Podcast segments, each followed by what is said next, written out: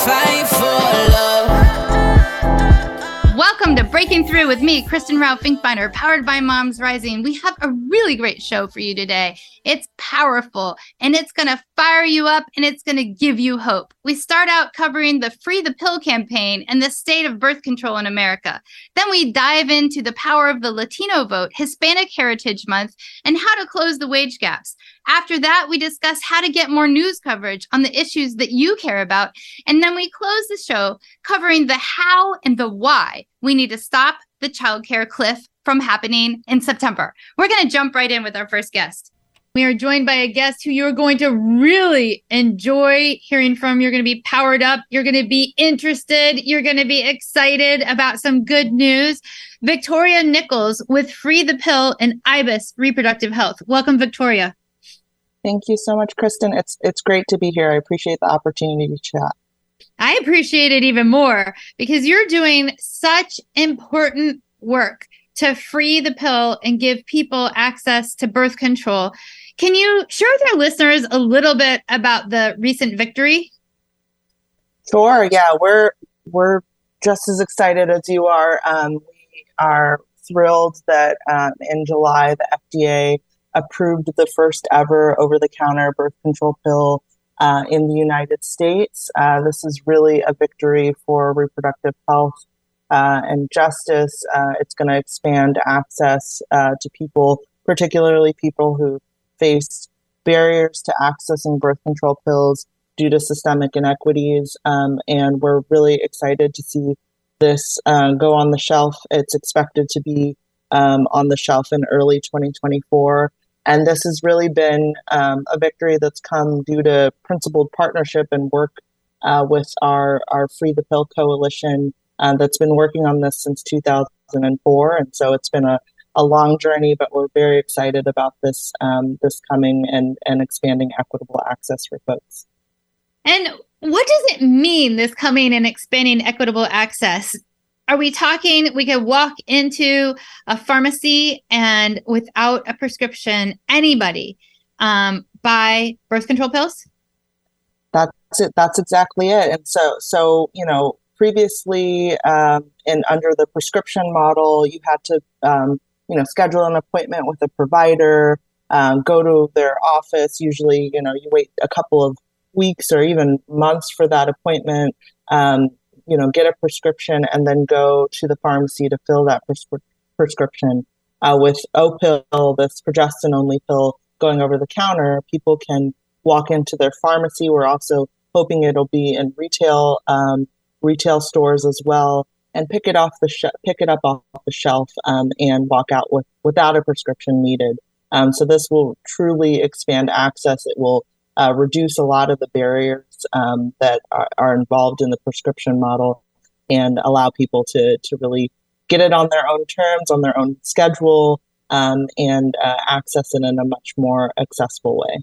Yeah, I mean, it's big. So how will people get instructions on how to use it? That's a great question. Um, so part of the um, F D A approval process, uh, the pharmaceutical company has to submit an application to the F D A. And uh, one of the studies that they have to uh, conduct is a is a, a self-selection study, uh, which is when um, people in a study determine that they're they're the right uh, a candidate for a product, and also a label comprehension study. Uh, so on the back of all medications that are over the counter, there is a label um, that provides very clear instructions on how to take it. Um, I'm sure anyone who's taken an over-the-counter product has. has seen that label on the back, and this product will have a label on the back that tells you um, exactly what to do, um, exactly how to take it, and and how and how to you know use the product. So that's how people will get their instructions. There are also typically uh, pamphlets inside of of packages that you can read more information, and there will also be um, information available online.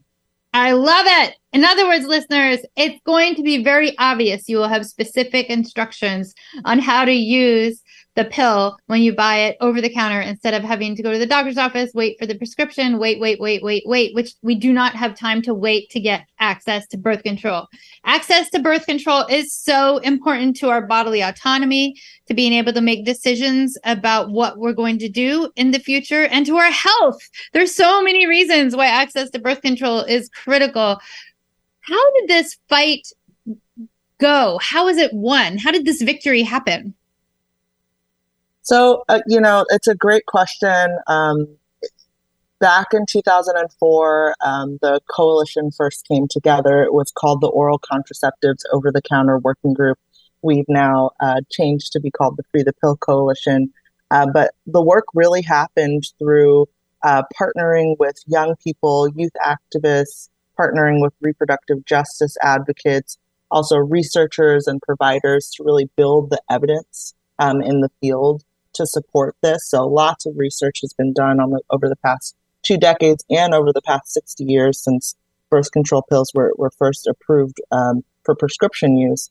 And so the, the biggest part of it was building the evidence and building the support for this, really um, demonstrating through research that this is safe, this is effective, this is appropriate for over-the-counter use. And then in two thousand sixteen, Ibis Reproductive Health, um, with support from the coalition, partnered with um, H R A Pharma, now Perrigo, to work to build the evidence um, to submit an application to the F D A. And so that was submitted, um, and the F D A reviewed it. We also really geared up for the advisory committee meeting, which happened in May, um, which uh, is an opportunity for public testimony to the F D A, and the F D A advisory committee panel voted unanimously uh, in support of bringing this product over the counter. And so that was also another huge win. Um, so lots has, happen- has happened over the past two decades nearly to uh, really build the momentum for this. And we're just very excited for um, this to be on the shelves in early twenty twenty-four, and, and really thank the entire coalition and all our partners for all the work that's done to get, get to this point. Yeah. And can you share from your perspective, why is it so important to free the pill? Why is birth control so important? You know, this is really about um, about people's ability to control their reproductive health, to plan their futures, to plan their families, to decide if and when they want to have children. Um, and so having, you know, birth control over the counter, freeing the pill is really gives people bodily autonomy, gives yeah. them the decision-making power uh, over their futures. And it, you know, bringing it over the counter is really reducing the barriers that um, particularly Black, Indigenous, people of color, um, young people, people who are working to make ends meet face due to systemic inequities, and often uh, keeps birth control out of, out of reach for certain communities. And so the more we can access um, this birth control pills, the more we can access um, things to take care of our own health uh, without barriers, without stigma, without any uh, sort of um, uh, restrictions when we want it and when we need it, uh, really boosts health, uh, autonomy, well-being overall. Yeah, for sure. And what a lot of people are starting to realize and talk about is that as access to abortion care, which is needed um, by so many, and a lot of people don't realize that six out of ten people who need and have abortions are already moms, as access to abortion care is restricted, access to birth control is even more important. And have you all worked on the nexus between uh, access to abortion care being taken away in really unfair, not okay, harmful, destructive ways, and the increased need for birth control? Now, birth control, listeners, cannot replace all of the healthcare and other reasons that abortion care would be needed. Of course, no birth control is one hundred percent effective, although it's better than nothing usually. Um, and also there's many other reasons that abortion care would be needed than lack of birth control. But given all of that, given that giant caveat, what has been the nexus for you all between Free the Pill and the pulling back of access to really critically important abortion care? You know, this is such a, a, a timely um, moment um, for for access. I think the point that you just made, uh, Kristin, is so critical that uh, uh, abortion and birth and um, and contraception are different. Um, they're both, um, access to both are, are limited.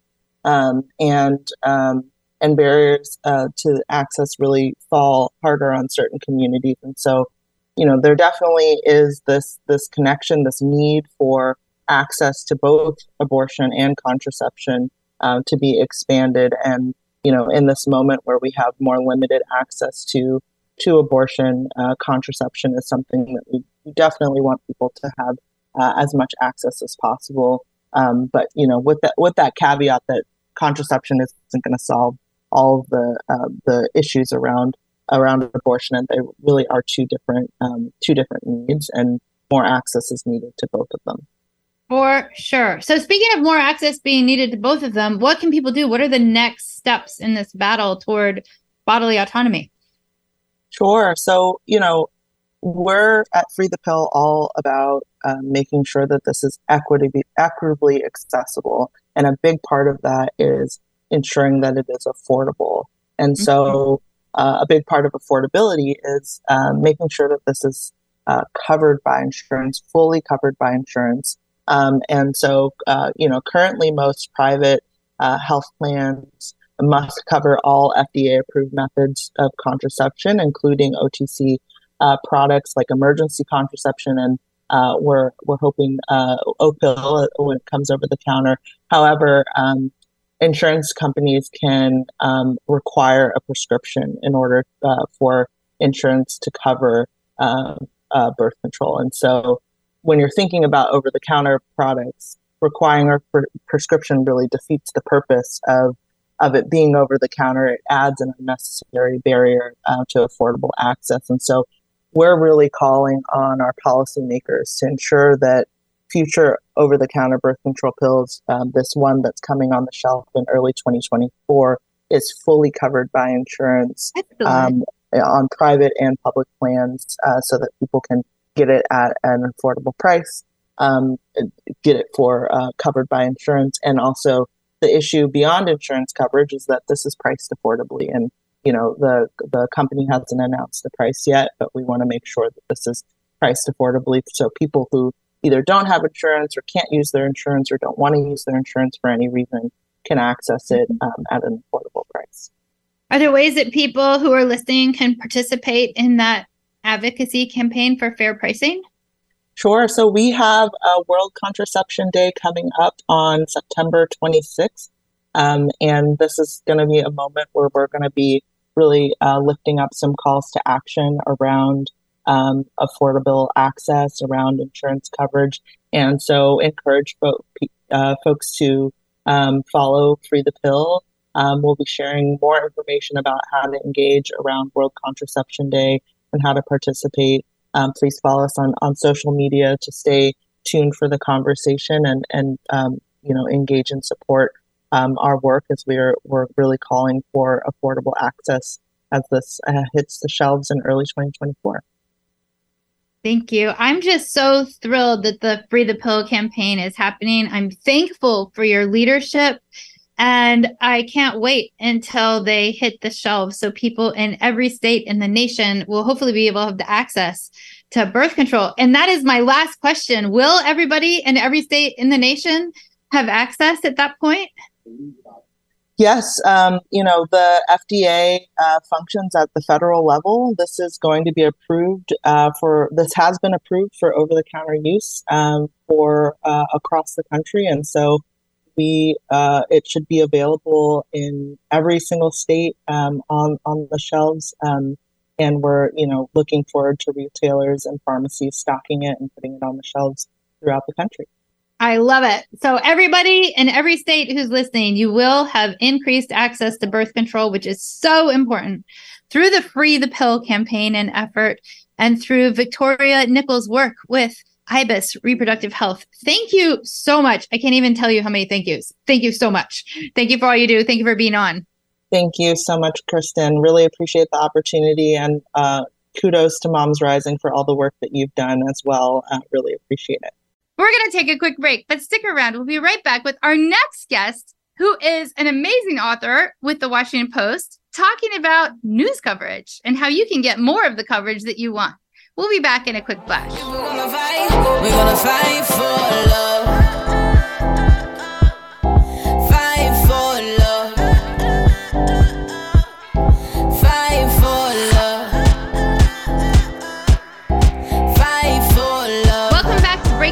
Me, Kristin Rowe-Finkbeiner, powered by Moms Rising. We have a spectacular journalist who you are going to just find so compelling coming on with us right now. She has really important things to share with you. Catherine Rampell, who is an opinion columnist with The Washington Post and more. Welcome, Catherine. Thanks for having me. I'm really glad you're on, and your article titles are so spectacular. One of the things that I wanted to start talking with you about is how do you make your articles and your article titles and all of that so snappy? I wish I could take credit. I usually do not write the headlines. Um, sometimes I offer suggestions, and sometimes they are accepted and sometimes they are not. But uh, the goal, of course, is to try to find ways to make the usually um, somewhat technical policy subjects that I write about sound interesting, which is a challenge, right? Because I'm writing about like the social safety net and healthcare, uh, poverty, taxes, all sorts of things like that. And um, those are not always the sexiest of subjects, but I do try to find ways to help people connect with them. So like, um, I think the the piece that caught your eye or your producer's eye was something that I wrote um, a few days ago about childcare, and how there's this big childcare funding cliff that's coming in a few weeks because there's a federal program um, that is about to sunset and likely put something like seventy thousand different childcare providers out of work and cause three million kids to lose their childcare slots, all of that.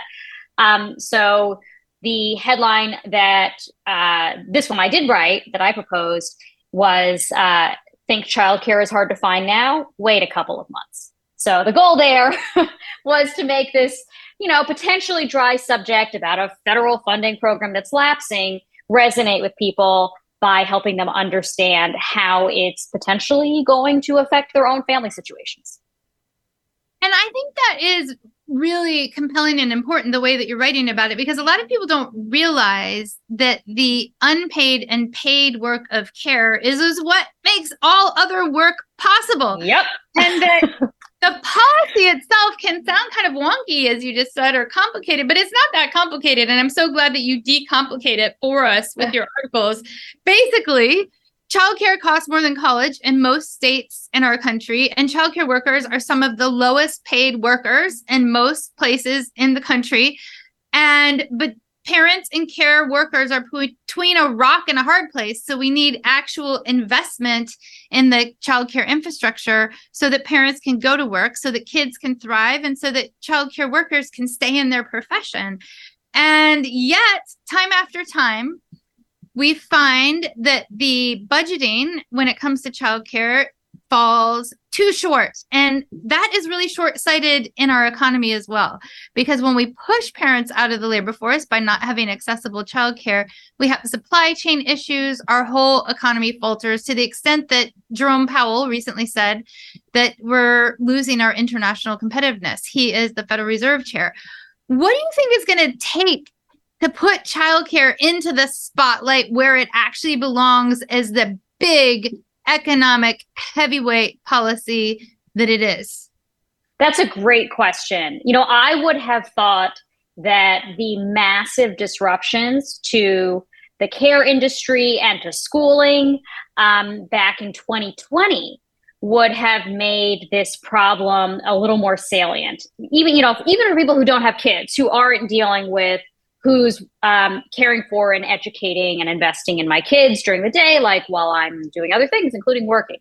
Um, there were so many very visible consequences of childcare centers closing, of schools, you know, at least physical locations of schools shutting down, um, and the disruptions throughout the rest of the economy as parents were pulled away and had to um, you know, d- handle more, even more childcare responsibilities than they would normally have to do.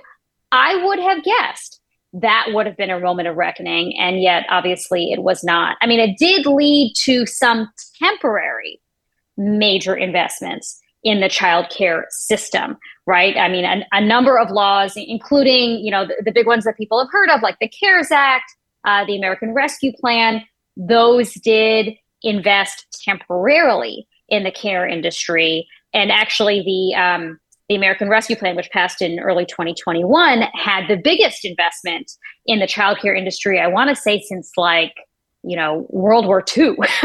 um, So, it, you know, it, there was some attention paid to it and some dollars, importantly, attached to that attention, but now it's lapsing.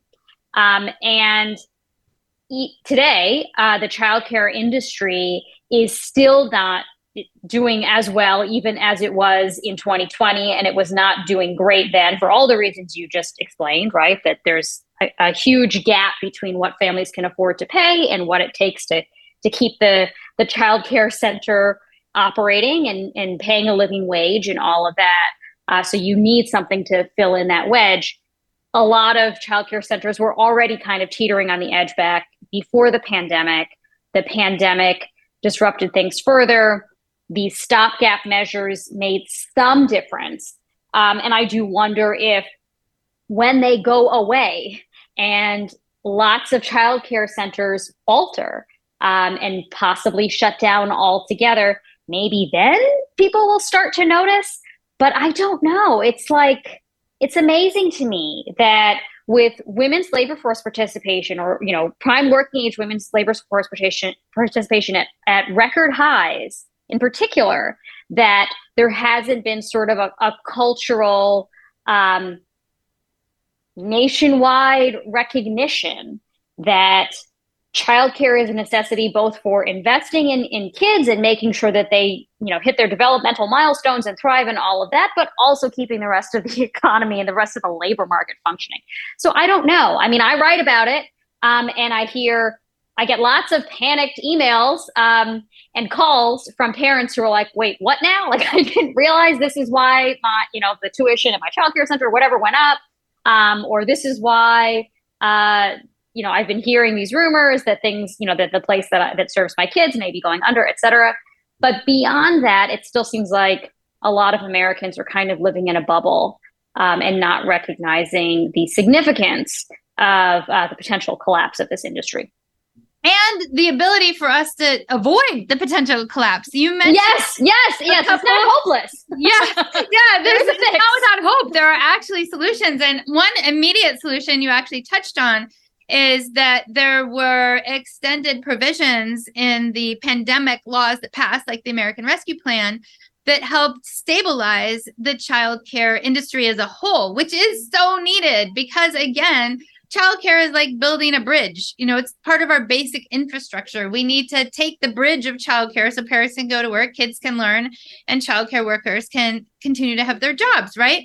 And so because of that, during the pandemic, there were some extra provisions put forward in an emergency way to stabilize the childcare industry.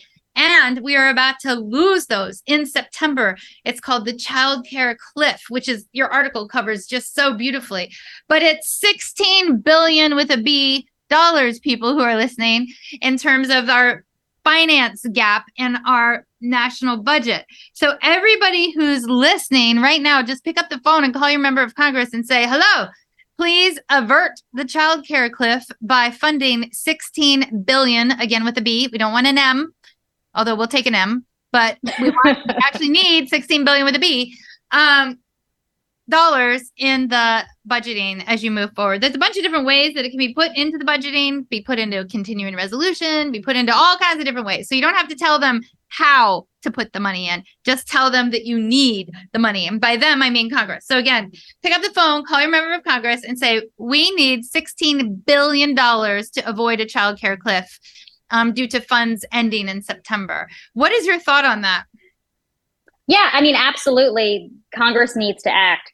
There are a number of political challenges here, obviously, one of which is that Republican politicians have basically said anything any program that passed under the auspices of a pandemic era bill, as was the case for this Child Care Stabilization Fund, for example, that passed in the American Rescue Plan, is supposed to have been, you know, was always intended to be temporary. This is not a permanent expansion of the safety net of any kind, of government spending of any kind. You know, what what was pandemic era stays pandemic era. Um, and now that the public health emergency is over. Now, of course, there may be another emergency that arises, that is the collapse of this industry. But that's the stance that Republicans have taken. And so far, um, President Biden does not really seem to be willing to go to bat for this. Um, he has said publicly many times that he supports more funding for childcare, more funding for pre-K, more funding for um, early early childhood learning of all kinds. But when it comes to the emergency supplemental bill that he asked, uh, that he that, that basically his administration submitted recently, Um, asking for additional funding for Ukraine, amongst other things, he left this out. Um, there was a large group of Democratic lawmakers who asked for the sixteen billion dollars with a B um, to be included in that uh, supplemental bill, and he left it out. So I don't know what to read into that, except that he, I guess, decided this was not a fight worth having, or not a fight he thought he could win, or maybe it would derail other priorities. Whatever the rationale was, I think it's disappointing that Biden did not include it here. Now, again, his in other contexts, he has been very supportive of funding for childcare. So, again, I wouldn't give up hope. But for clearly, sure. the fact, yeah, clearly the fact that he didn't include it um, suggests that the political obstacles are large. The political obstacles are definitely large. And I also join you in not giving up hope. Uh, importantly, the Biden administration, while didn't put the number in, did put the wording in um, to their messaging to Congress. So it wasn't completely absent. And we have fortunately had indications since then that they are fighting for childcare for that sixteen billion dollars with a B behind the scenes, and continue to fight. So I would not give up hope. I have hope, hope, hope.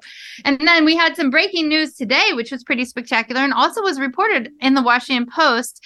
And that is there was a um, just over a billion dollar shortfall in the money needed for the W I C, Women and Infant Children Nutrition Program, to be funded in a way that enabled it to support all the people who need it. And that was just pushed forward by the White House. So we've had some indications that some parts that were missed in first round got pushed through, are getting pushed through um, more uh, closer to this time of the recording of this segment. Mm-hmm. So, and uh, by the way, I love the Washington Post. For thank you for reporting on all the things. The W I C news came out in the Washington Post too today. So I love all that you write about and how you write about it.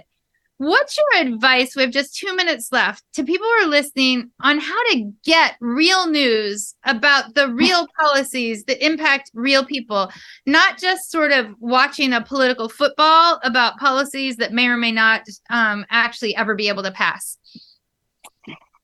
Huh. Well, I think it's important for readers to en- readers, viewers, you know, however you consume your news, to engage with those stories. I feel like I.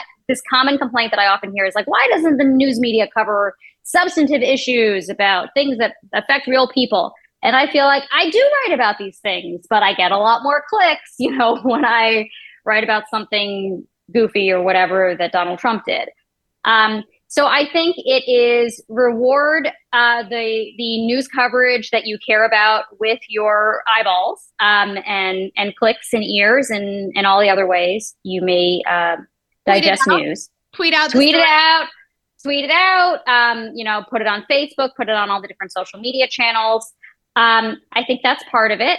I think it's about you know um, sending feedback to um, to news organizations that you care about this coverage, not just the horse race stuff. Um, it's about engaging with your local officials. Um, and your federal officials, as you were saying, you know, call your congresspeople to try to elevate these issues and make them part of the bigger conversation. Because again, like a lot of these kinds of stories can get written off as relatively dry, uh, but they're, I think they're really important to people's lives.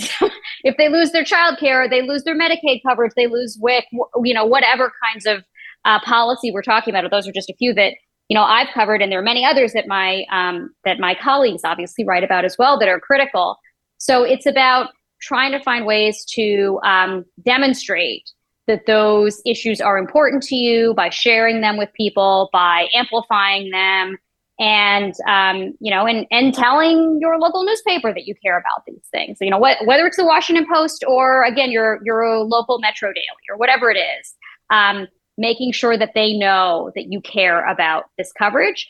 Um, I think that that will consciously or subconsciously um, encourage more attention to it. one hundred percent agree with you. And as we're closing this segment, I want to let all our listeners know that I hope they also check out another article you wrote that's titled, "Turns Out Babies Are Really Bad at Filling Out Paperwork on Medicaid Unwinding." Why is this important? Because fifty percent of the people, ninety-two million people, who need to refill out paperwork are actually children. So read the article and then go to Medicaid dot gov and check out if your Medicaid is going to continue. Thanks so much for being on. Thank you for all you do. Thank you for writing. Thank you for being a spectacular journalist. Thank you. Thank you. Thank you for having me. We're going to take a quick break. Don't go away. Next up, we're talking about Hispanic Heritage Month, the power of the Latino vote, and how to close the wage gaps. We'll be back in just a quick moment.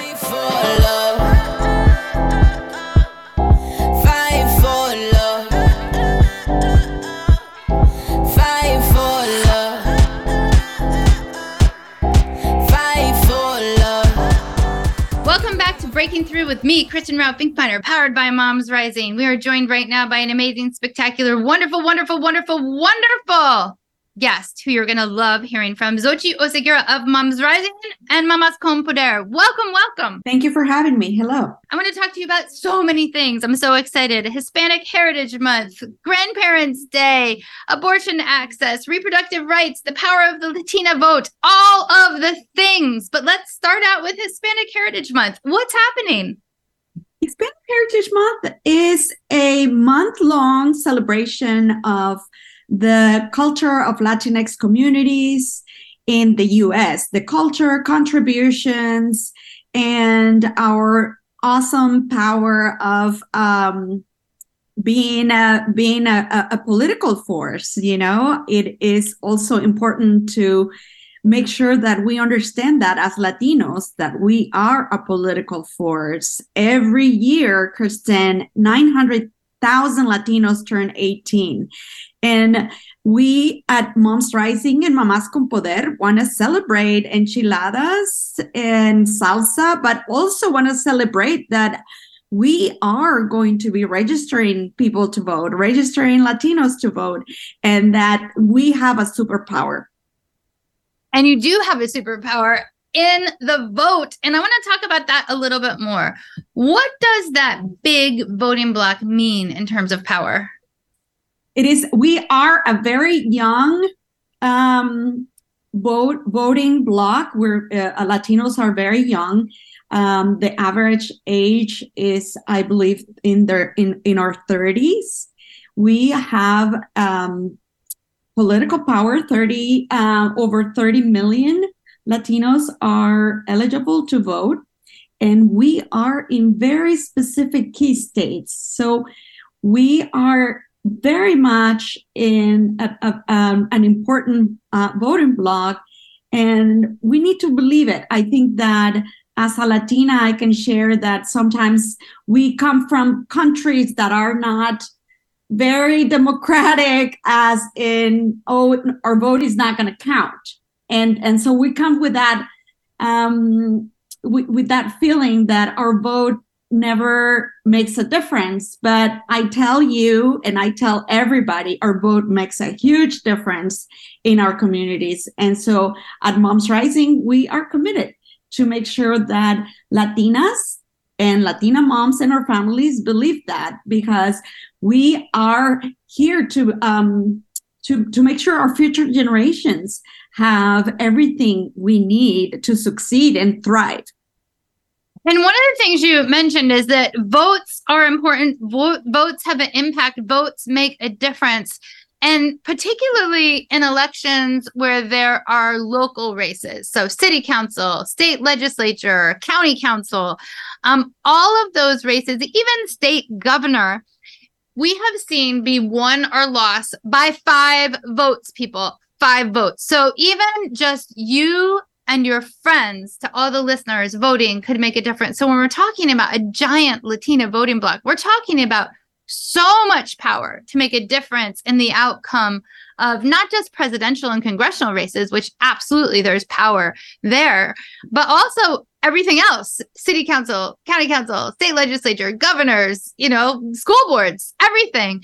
So when you get your ballot, people who are listening, make sure that you vote all the way down the ballot for every single person who's on there, and use Google to figure out who you're voting for and what they stand for. Speaking of which, Xochitl, if people want to register to vote, how can they do that? If they want to check to make sure that they're registered to vote. Yeah, at Moms Rising and uh, Mamás con Poder, we have uh, we have you we got you covered. We have um, our platform where you can go and register to vote, and um, I believe it's in the moms rising dot org page. And you can go there and find where to register to vote. Everything that Xochitl says is exactly right. And you can just go to moms rising dot org, moms vote, and you can register to vote and check your vote in English and Spanish there. Xochitl, when we're looking at discrimination in the United States of America, a lot of people don't realize the depth of discrimination that moms face, and that is compounded discrimination due to structural racism with moms of color, to the extent that moms of races, of all races and ethnicity overall, earn seventy-four cents to a dad's dollar, but Latina moms earn just fifty-one cents to a white dad's dollar, which isn't okay. Can you talk a little bit about what's happening, what are the solutions, and when is Latina Equal Pay Day and what that is? Yes, all women, regardless of occupation, geography, age, race, and education, um, face discrimination and bias at work. With women of color experiencing compounded wage gaps, as you mentioned, Latina mothers make fifty-one cents. Overall, Latinas make only fifty-seven cents, and Latina Equal Pay Day is going to be acknowledged on October fifth of this year, meaning Latina moms have to work all twenty-two and twenty-three all the way to October fifth in order to make the same amount as a white man, non-Hispanic. And how can we solve this? This is not okay. We can't let this stand. How can we solve this? The wage gap is not a single paycheck. And so we, um, it's it's complicated, and we need um, several solutions to address the pay inequity for Latinas and for all women and mothers. We need to raise the minimum wage to a living wage. We need to pass the Paycheck Fairness Act. We need to build a care infrastructure that parents and can- caregivers can stay in attached to the workforce. There are many solutions to this specific problem. And especially for Latinas, we are seeing that we lose an, about a million dollars over the length of our careers. This means that our children will inherit debt, that our children will not be ina- will not be able to buy a house or even have the necessary means. This is inheriting a circle of poverty for our families and our communities. It's getting half of our paycheck. It's not possible, and it's not fair. Absolutely not fair. So we have a giant, enormous problem. It's an emergency, an absolute emergency, and it must be solved. What can people do? How can they solve it? Yes, that's an important question. We invite you to sign our petition um, and for every equal pay day that we are acknowledging. And you can find those petitions on our website at moms rising dot org, and in Spanish at mamás con poder dot org. And it's so important to take action. Study after study shows that we can close the wage gap. Not only that we must close the wage gap, which studies show that too, but studies show that when we pass policies like access to paid family medical leave for everyone when a new baby arrives or a serious health crisis strikes, access to affordable childcare, and access to fair pay for care workers, access to elder care, access to equitable health care. All of those policies have been moving in Congress, have been moving through state legislatures, have been passed by most other industrialized nations, and can be passed here too.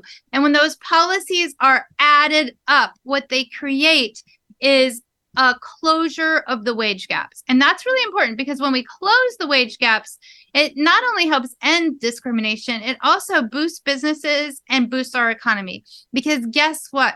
Women and moms make the majority of consumer purchasing decisions in a consumer-fueled economy. So when we don't have money to spend, when we're paid unfairly, then we all lose out. Our economy loses out. In fact, some studies show that our G D P would be increased three to five percent if we had pay parity. Half of children would be lifted out of poverty. And our Federal Reserve Chair, Jerome Powell, recently said to Congress that the fact that we don't have a care infrastructure is actually harming our international competitiveness.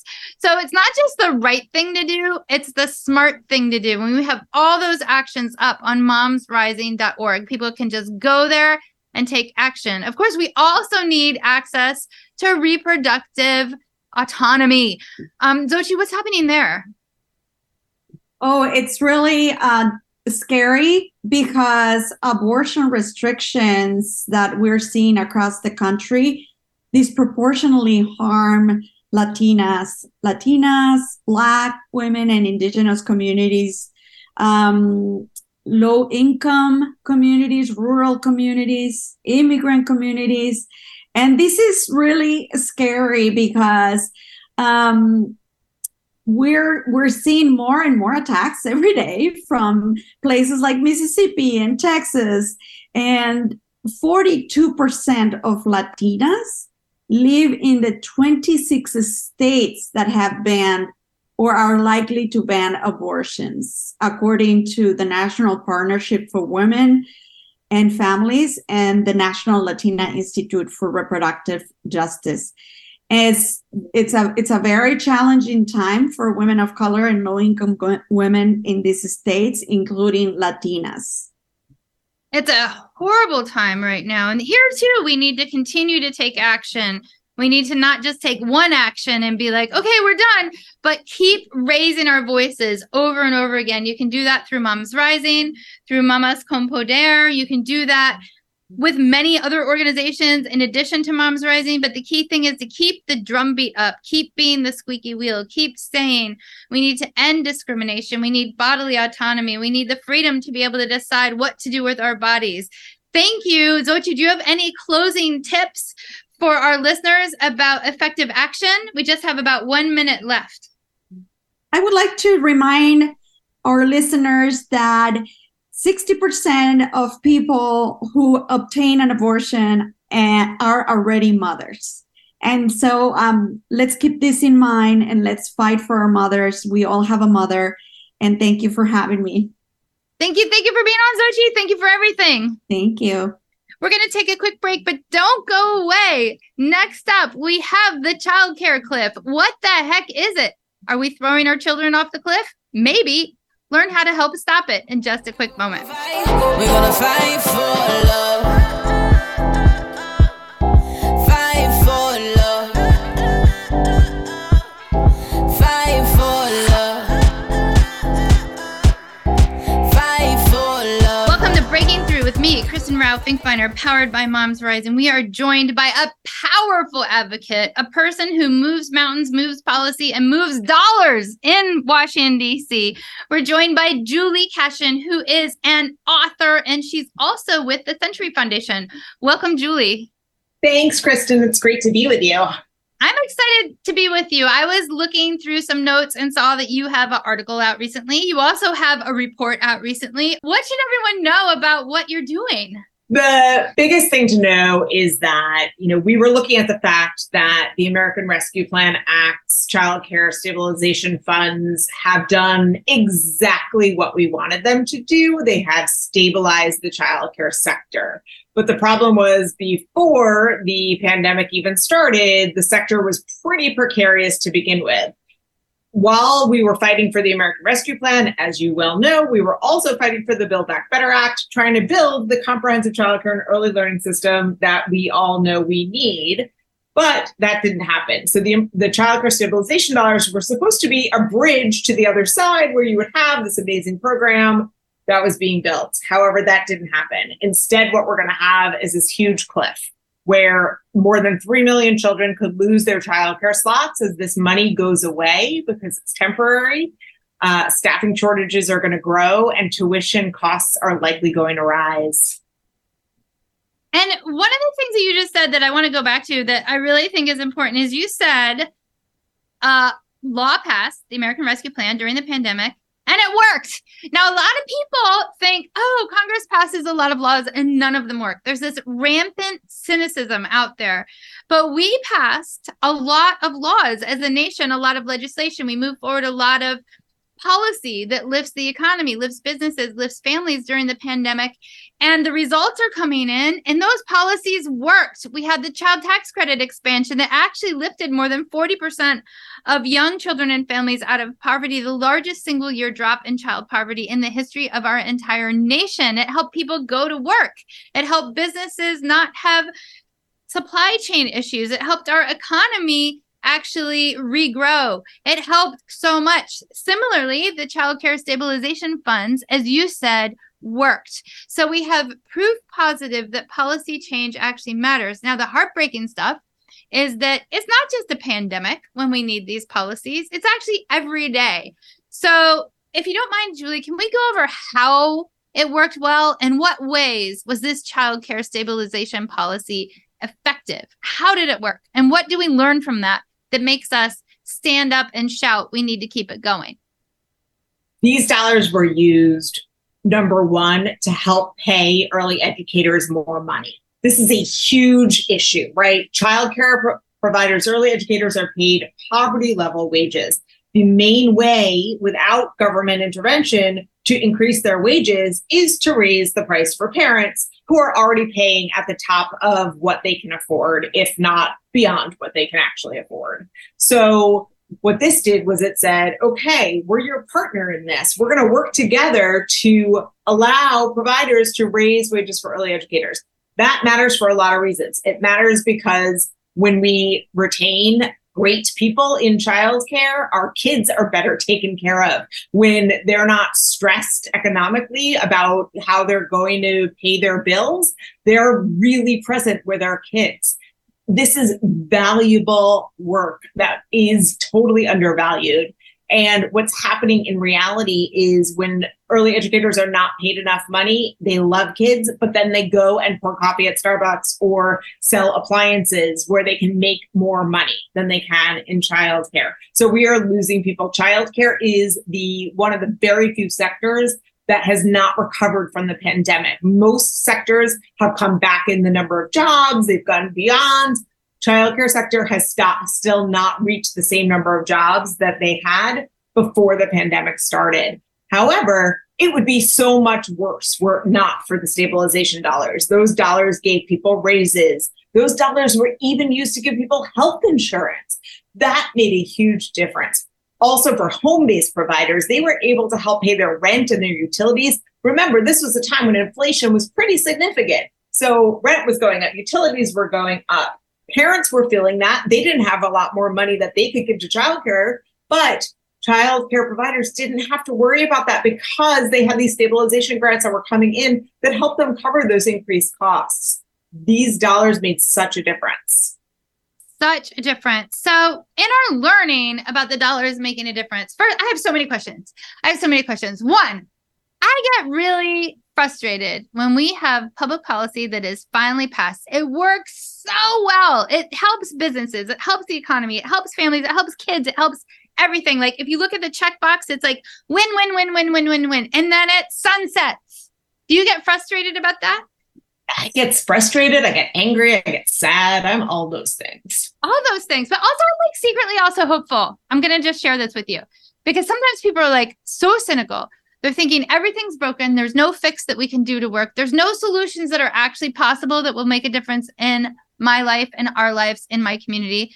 And but I'm telling you, we have proof, like numerical, mathematical proof that you can make policy differences and it has a positive impact across our economy and our families. What do you think is going to take to, as you said earlier, not lobby, but educate Congress about why it's the right thing for them to do to keep these policies from sunsetting? Yeah, I think Congress needs to hear these stories, right? You know, we have heard from so many folks. The National Association for the Education of Young Children interviewed a lot of folks. And I think that's where I heard this, that Lorna Atkins, who runs Growing Places in Huntington, West Virginia, said there are a lot of people in childcare that are going to close down because of this. It's just a fact. Brooke Skidmore talked about um how she runs a program with her brother. We're backed into a corner. We can't decrease wages, you know. So telling these stories so that folks know what's going on. And the reality is, you know, I think the more folks see that this is real, this is this is happening, this is going to impact not just those children and those families, but also the employers of those parents, right? Who the parents want to work, they want to be there, but they're just, they have these disruptions, right? And so I think we need to keep telling these stories and painting the picture of how this is a problem that impacts all of us and that there are solutions that can solve it for all of us. It's so important. So what can people do? People who are listening, who are now like fired up, happy, yay, solutions are possible, and also annoyed, frustrated, why aren't we doing them already? Yeah, there are a number of groups who've called on Congress to enact sixteen billion dollars in emergency childcare funding. This is step one. Step one is let's get through this current crisis. Let's get through this emergency. We need sixteen billion dollars. I know that's a lot of money, billion with a B, um, but that really would help to mitigate this crisis that we see coming. So calling on Congress to support that is number one. And in addition, we need to build the system that we have been working for and fighting for that would allow us to have the comprehensive childcare and early learning program that will give parents options, all the options they can imagine that will give them the peace of mind that their children are safe and nurtured and well cared for while they're at work or at school or taking care of other ways that they need to thrive. Yeah, for sure. For sure, for sure, for sure. So when we're looking at what's happening in America right now, and you have been so effective inside the Beltway with Congress for so long, do you see us slowly making progress? What kind of hope are you living with each day? One thing I think about is that, you know, we... Congress first introduced the Child Care for Working Families Act, which is, you know, one of the big bills out there to pro... promote childcare for, you know, this comprehensive model and vision that I was talking about, right? In twenty seventeen, that was the first time it got introduced. That bill passed the House in twenty twenty-one. Now, it didn't pass the Senate, which is why we don't have it today. And that's the downside, obviously. But to move a bill in five years from like a political perspective and inside the Beltway perspective, that's really fast progress. And right now what we're seeing is this issue isn't going away. We're hearing loud and clear in the news. We've seen local news stories about this in almost every community. This is a big deal and people are paying attention to it. Now, one of the things that uh, opponents want is for everyone to see it as an individual problem. You solve it for yourself. Moms, you should feel guilty if you haven't figured this out by now. But the reality is, it's not on moms. This is not a D I Y situation. This is something that yes. the government needs to be a part of. Partner with us, partner with our families to do this, right? And I, I do think it's possible. And I think people are starting to understand that in really meaningful ways. I agree. I had to ask you that because this moment is so frustrating because it's like within our reach for a solution that we absolutely know works, that sixteen billion dollars in child care stabilization funds has to pass through Congress, has to happen. It just absolutely has to happen because of the child care cliff that is happening due to the American Rescue Plan funds ending in September. And we are moving forward. Even if it's at a snail pace, we are not stuck. And the reason why we're not stuck, as you mentioned, is because moms, dads, people, caregivers, care workers are sharing our stories with members of Congress about what these policies have meant to us in terms of helping us and about what these policies or the lack thereof them has meant to us in terms of hurting us when we don't have access to these policies. And so I see big change happening. And I just want to tell all our listeners, don't give up. The level of cynicism in America worries me because democracy still works. I had somebody last night tell me how can you even still believe in democracy? I'm like, I of course believe in democracy. Your vote counts, your voice counts. I get to see it every day, the actual impact. And Julie, as somebody who is, again, in the Beltway, inside Congress, in those marble halls, um, providing witness testimony to congressional hearings, can you share a little bit about how you see the voices of people outside of Beltway actually making a difference, just to fire people up to keep shouting?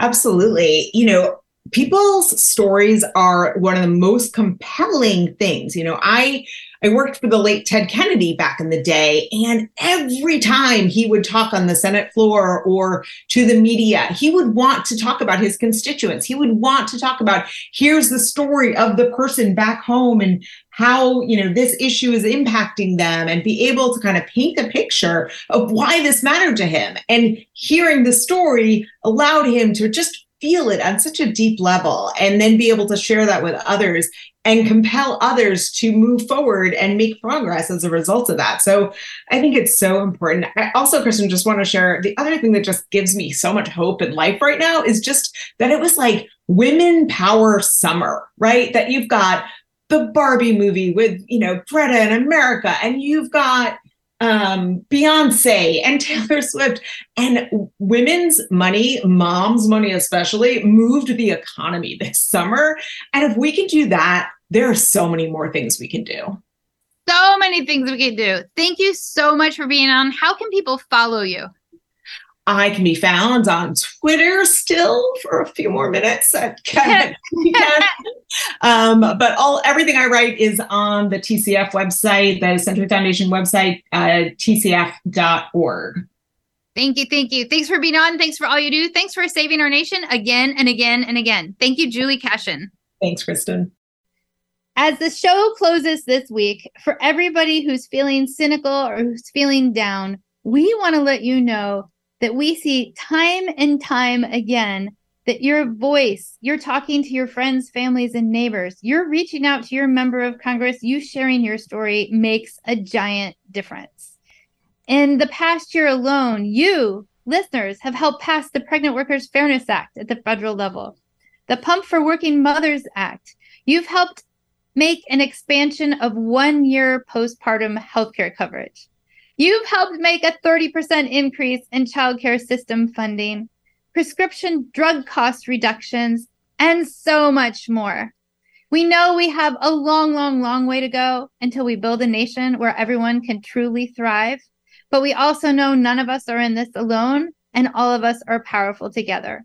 The wins that we've had along the way show us the way forward to even greater wins into the future. So thank you. Well, that's it for our show today. Thanks so much for tuning in as we tackle the top topics facing our nation in a way that requires the most boring disclaimer in the history of the planet Earth. Here goes. Views expressed on this show are those of the individual speakers and should not be attributed to Moms Rising, to this station, or to any news or social media service that may disseminate a recording of this show to the public or to any segment of the public. Boom! We'll catch you next week. If we're gonna fight, we're gonna fight for love.